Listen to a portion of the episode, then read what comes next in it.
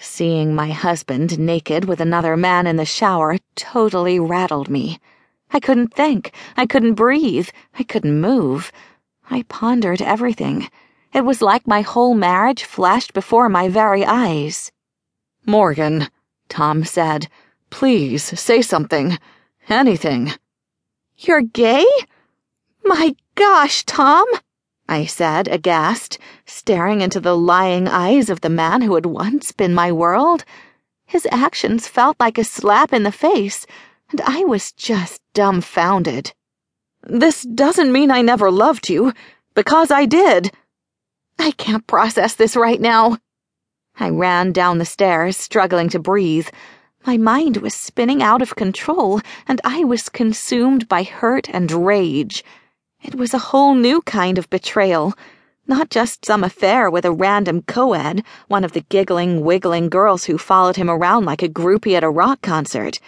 This was a guy, another man, and that threw me into a wicked mix of devastation, shame, guilt, shock, disbelief, and confusion all at once.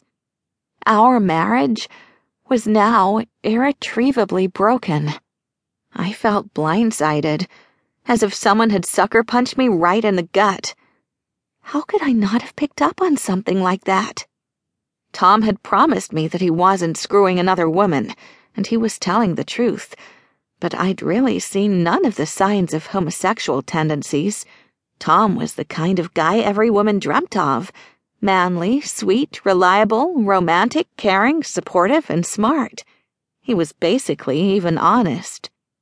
He was everything every dating book would suggest in a Mr. Right checklist a real knight in shining armor. But he was also gay.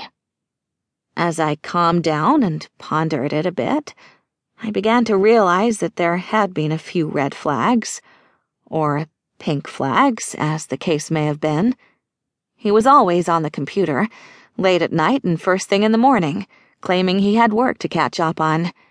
He was very metrosexual, particular about his appearance, and he demanded that our home be spotless at all times. His morning routine in the bathroom lasted far longer than that of any man I'd ever known.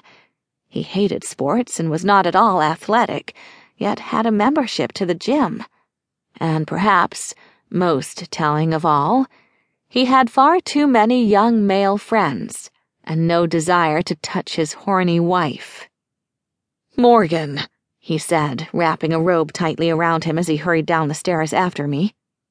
You just left a huge hole in my heart, I said.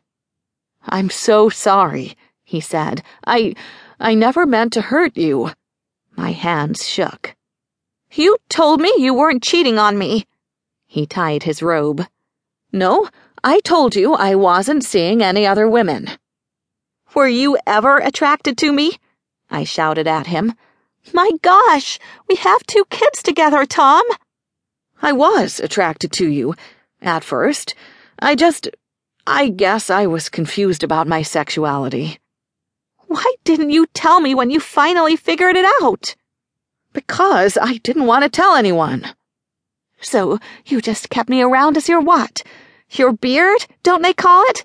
You used your wife and kids to camouflage it, to pretend to be something you're not, just because you're embarrassed of the truth? Gosh, Tom, how sick can you be, using us like that? How could you? I trusted you, loved you. You're the only man I've ever slept with. I slid off my wedding ring and threw it at him. If I could take it all back, I would, he said. Did you ever love me? You know I did, he said. I still do in a way. Did you ever really want all the things we worked so hard to build, like our family and our home? Or was it all a farce?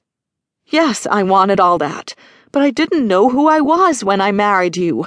I know it sounds corny, but it took me some time to find myself. I have to be true to myself, Morgan, and this is, well, it's me. The real me.